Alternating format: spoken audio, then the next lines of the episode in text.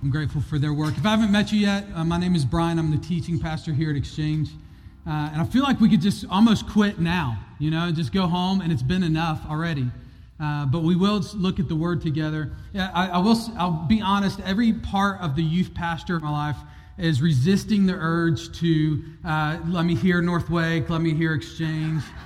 And there's two reasons for that. One, I learned a long time ago never to start a game that you know you can't win, right? So I know that dad can still beat me in arm wrestling. I just, that's that. And then there's some DNA transfer that I just know that that wouldn't go so well. You know, it's like the traits that you get from your parents that it just makes you know you could be walking down the street and it's a father and a son or a mother and a daughter and there's mannerisms or the walk or the smile or something and you're like that's their kid you know and i think one of those dna traits that are just inherently north wake uh, is what we refer to as the north wake chill you know it's like it's hard to describe but it's that feeling you know where at North Wake, it's the 9 o'clock service. At Exchange, it's the 10 o'clock service. In your own time, you're going to make your landing zone of 9.15 and uh, 10.15, right?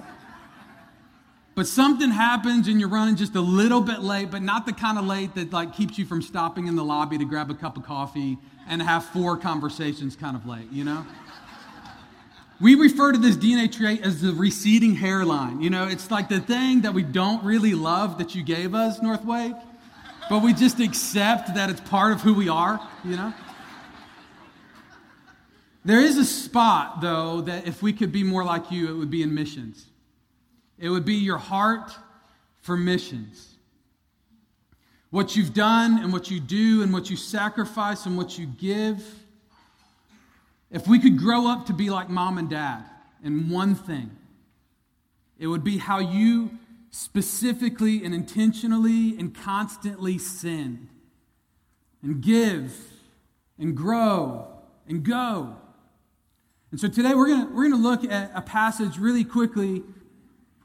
So we'll get to Mark chapter 5 in a second. As you scroll there or turn there, I, I want to ask just this simple question Did anybody drive to North Wake or the elementary school this morning? Anybody? It's okay if you did, if you want to admit it, if you don't want to admit it. Uh, maybe you were about to, and your spouse were like, What are you doing? Oh, I, I, know, I know. Blink it the way, right?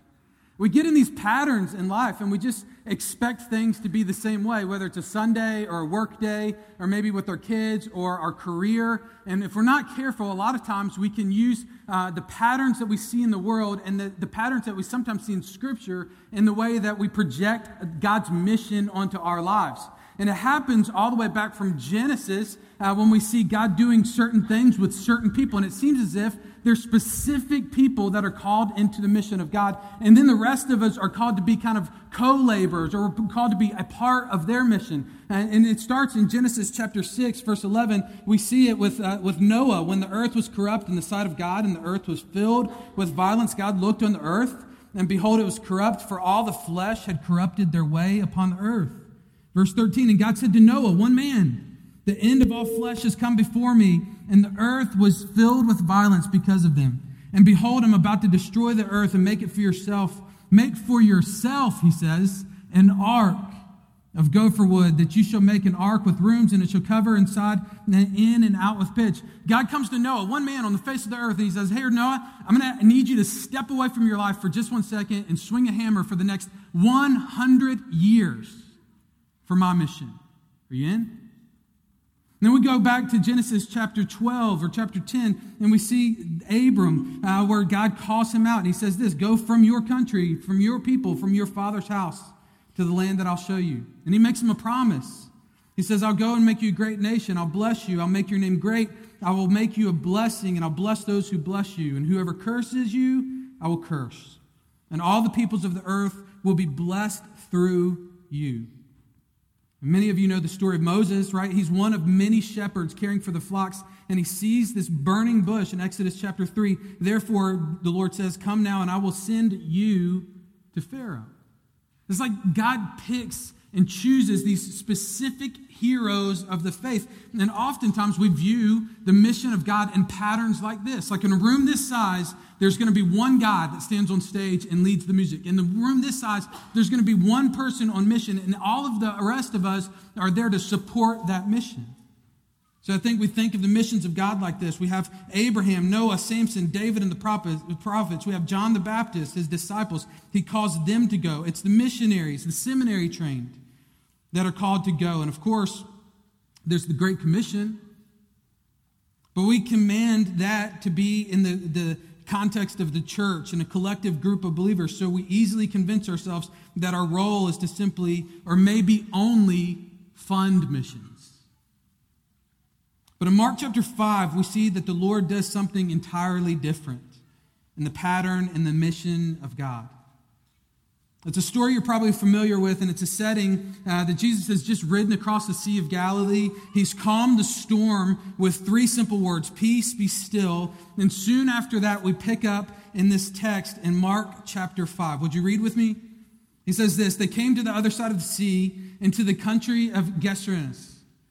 I don't really know how to pronounce that, I'm just making it up.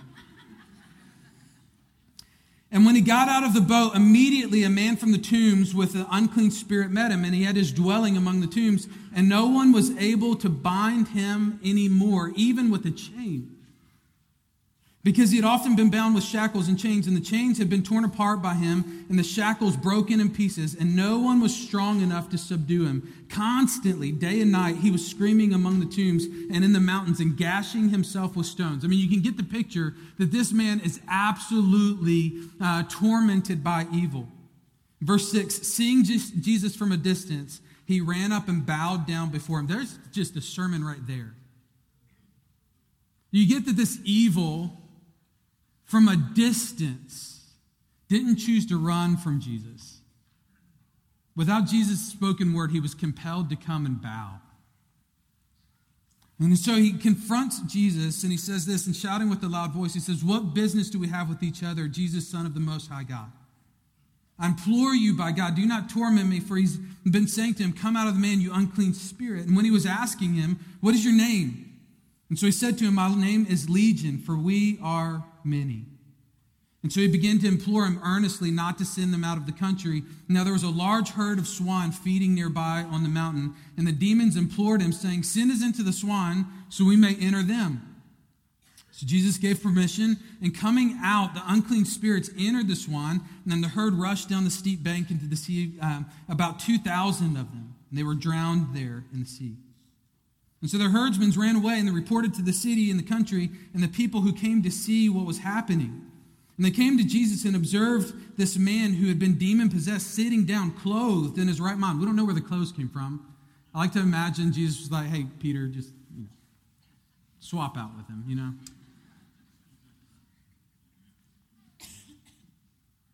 And they became frightened, Scripture says.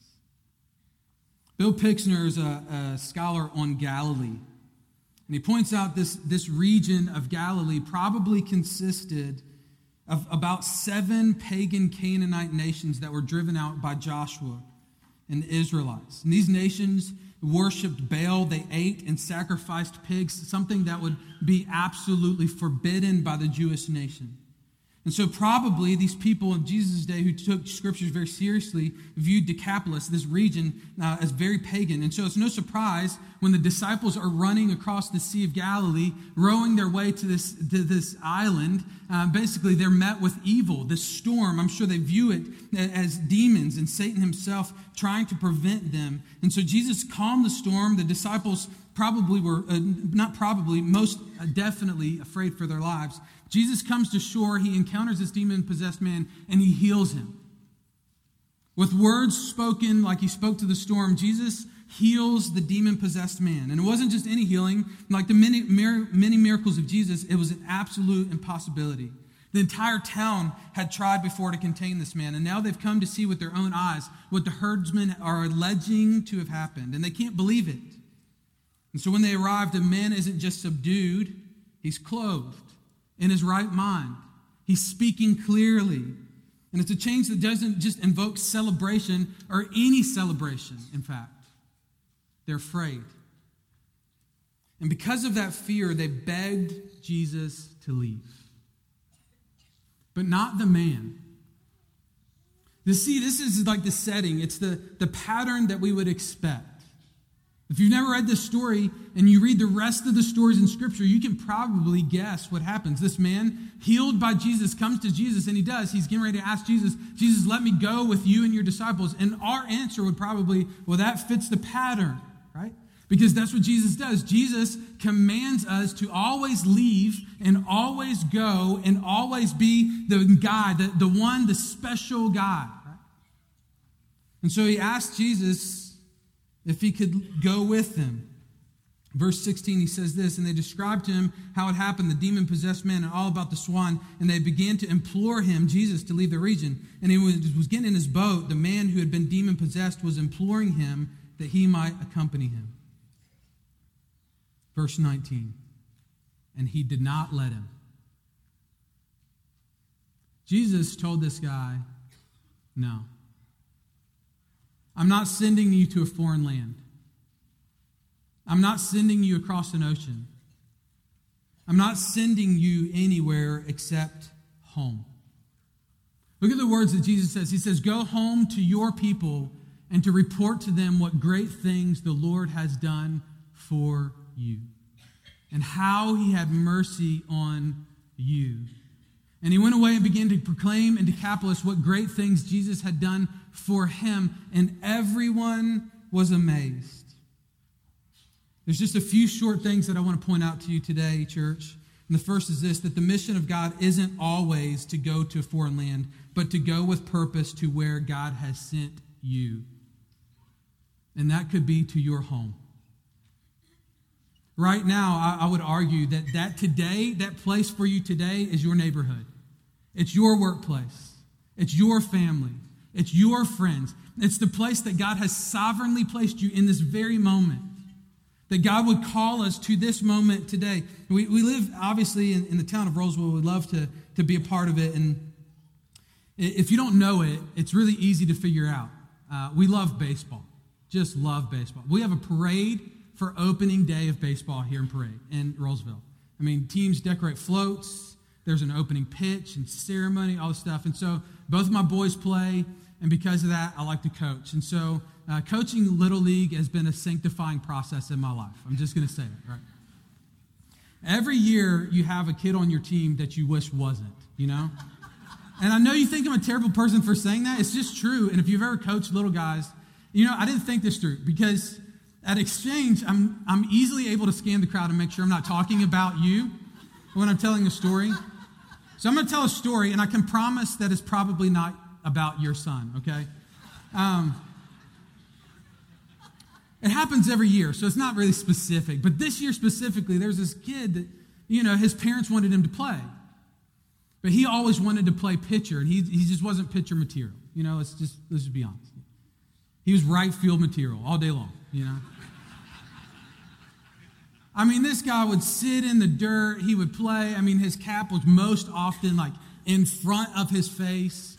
And every inning, he would come in and he would be like, Coach, when can I pitch? And I just played the delay tactics for a long time, you know? I was like, I don't know, ask your dad, you know? Um, and so it was like one of the last games in the season, and they had the other team hit an in the park grand slam that went like right by his feet. You know, he did, he was, he's playing with something. I don't know what, I don't know what he had in his pockets on the outfield. And he comes in, you know, like I'm about to lose my mind. And he comes in, Coach, I can pitch. You know, before you like to pitch, you have to like baseball. You can't choose where you play unless you've already decided that you want to play. I think for some of us, like we, we get this idea in our head that maybe if I go on the mission field, or maybe if I'm on this uh, missions trip, or maybe if God just serves up this incredible uh, volley to me where I can just hit the gospel smack in somebody's face, I'll do it, right? But maybe that's not what God has called you to do.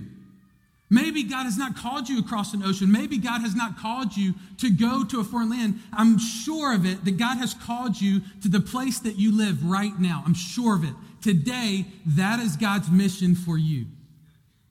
That's it. And so many times we, we like to push our mission out to someone else. I, I say it in, in, a, in a broader term. Most often we like to subcontract out the mission of God to only those who are willing and able to go. And that's not the mission of God. It's not the mission of God that we would just simply give so that others could be a part of the mission of God. That's not the mission of God. I want you to understand that I'm not, for one second, advocating that we wouldn't give. We get to play a critical and crucial mandated part of missions by providing to those who can go. And I don't want you to think that we're advocating any less than that. Scripture's clear on that, that we live our lives with open hands. We're stewards of anything we're allowed to hold for this short life. But what I've witnessed from North Wake, that's not a problem. I've watched generous hearts through intermissions in the journey of faith. I'm excited to hear what your church is able to do now that the building is paid off. That's an incredible, incredible gift. Now's not the time to sit back, it's the time to press forward. And I'm not asking you to give less, I'm asking you to go more. Let me say it this way Don't let what you give towards missions ease your conscience of your unwillingness to be on mission. Don't let what you give towards missions this year ease your conscience of your unwillingness to be on mission where God has placed you. He's placed you here for today. Maybe not tomorrow, but for today. You know, I think we'll give an account for a lot of things. And this is just my opinion, but I think that we could make a case for this out of neighbor love and the commandments of Christ. But I believe also that God is not honored and that there will be possibly judgment for us who pledge and give money to send others to go when we don't know our neighbor's name. God has called us to the place that He has put us. I think in many ways it, it, should cause us to recalibrate how we view the Great Commission, Matthew 28. We know this. Go, therefore, and make disciples of all nations even Rolesville, even Wake Forest, even Raleigh, even the neighborhood that you currently live.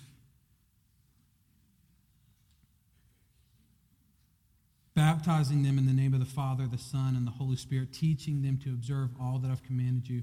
And lo, I am with you even to the end of the age.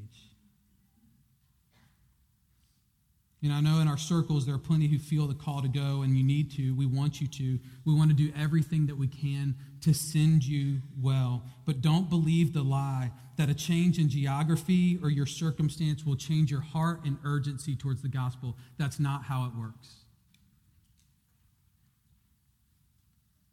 You know, it's hard to say what the man remembered and what he did. And the Bible doesn't really tell us a lot about the exchange that happened between absolutely crazy and demon possessed and in his right mind, fully clothed.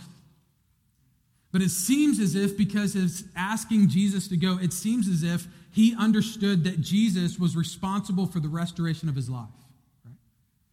It seems because he wanted de- so desperately to go with Jesus that he understood that Jesus did something incredible for him that couldn't be explained. Maybe when the demons were cast out, he understood his nakedness like the Garden of Eden. Maybe he had very clear memories of the crazy and harmful things that he did while he was possessed by these demons. And I think the easiest thing for this man to do would have been to go with Jesus. He could have had a fresh start. Maybe Jesus and the disciples could have used his story to share the gospel. He wouldn't have had to acknowledge his past. He could just kind of move on, make new friends, just kind of step over the awkwardness of, yeah, I was the guy naked in the, in the graveyard screaming. That was me. But notice what he did. We're told of this region of Decapolis Two other times in Scripture, one in Mark chapter 7, just a little bit later, and it says this that again he went out from the region of Tyre and came to sit on the Sea of Galilee within the region of Decapolis. Same place. And they brought to him one who was deaf and spoke with difficulty, and they implored him to lay his hands on them. Verse 36 And he gave them orders not to tell anyone, but the more he ordered them, Jesus, the more they widely continued to proclaim it. Matthew chapter 15 says it this way He says, And large crowds continually came to him, bringing with them those who were lame, crippled, blind, mute, and many others, and they laid down at their feet, and he healed them. It was as if word got out that Jesus was worth listening to. This man went back to his home, to the people that he was embarrassed probably by. He says, Listen, I, I can't explain everything, but I know this. I was naked living in the tombs, and Jesus changed me. It reminds me of the blind who says, Well, I, I can't answer all your questions. All I know is I was blind, but now I see. What's fascinating about this story is there was no training course involved in evangelism. This man didn't take a class to learn how to share his faith. He didn't know the tenets of the major theological systems. I don't know if he knew about the Trinity. Here's what he knew I was naked living in caves, and Jesus came into my life. I was dead and now I'm alive. My life was ruined and he gave me purpose. Man, let's just be real for a second. Let's stop waiting to have all the answers. Let's stop waiting to go overseas. Let's stop waiting for the geographical or circumstantial change that'll compel us into the mission of God. And let's get busy, like this man who was healed and brought out of the tombs, and say, I want to be a part of the mission of God, however that is, wherever it is, right now, today. That's the mission of God where he would call us and compel us to move. Listen, our past history and failures should not embarrass you into silence. It should be the catalyst to gospel conversations. We shouldn't be afraid to go to our work and apologize. We shouldn't go to our neighbors and say, hey, man, I really blew it last month with you, yelling across the yard, I'm sorry. We shouldn't be embarrassed to go to our family and say, listen, I need to ask for forgiveness. I wouldn't normally do this, but Jesus has changed my life. I don't have all the answers, I don't know all the theological systems, but I do know Jesus changed me. I think so many times we just try to like live our lives on the sidelines, you know? And watch as the current flows by us and the mission of God is happening. I think sometimes we just we're too comfortable in the still waters, you know what I mean? There's a fascinating story and I'm going to be done. Uh, that Palmer Chinchen writes in his book True Religion.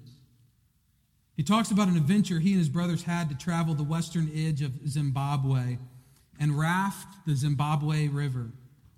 He says this We boarded our raft at the base of Victoria Falls. Massive amounts of water spilled over the top of the giant falls and dropped almost a thousand feet down. The roar was deafening. And the falls are the largest in the world, more than a mile wide and 300 feet high. Mist from the spray fills the air like a fog that can be seen for 50 miles. And the local calls it the smoke that thunders. The water from the falls rushes down the gorge and the torrents, creating the world's largest rapids. In the United States, he says, the highest class rapid that we have or that you're allowed to raft is a class five, but Zimbabwe's whitewater rapids can top sevens and eights. And so he says this I sat on the edge of the eight person raft, all suited up tight with the overstuffed jacket, with the thick crash helmet, and I felt like this overcautious tourist that was about to to, to go down a moped in Honolulu or maybe rent rollerblades on Huntington Beach. The Zambezi River can't be that dangerous, right? But then our guide spoke. And he said, When the raft flips, he did not say if it flips or on the off chance that we get flipped, but when the raft flips, he went on, stay in the rough water. You'll be tempted to swim out towards the stagnant water on the edge of the banks. Don't do it. Because it's in the stagnant water that the crocs wait for you.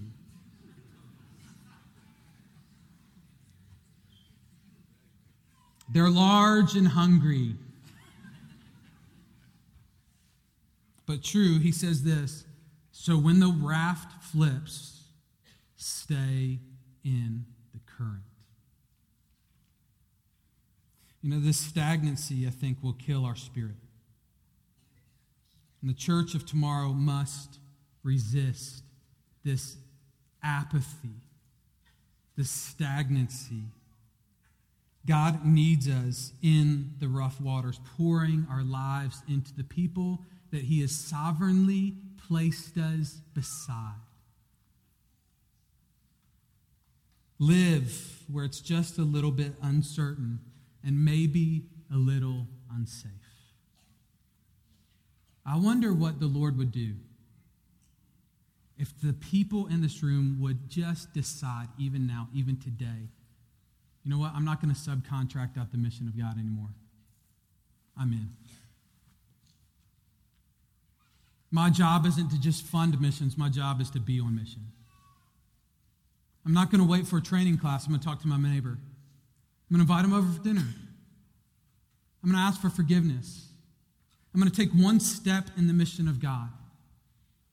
I believe that if, that if we would simply take a step in the mission of God in the rough water, God will bless it and our community will be changed forever. Will you step into the mission of God? Would you pray with me?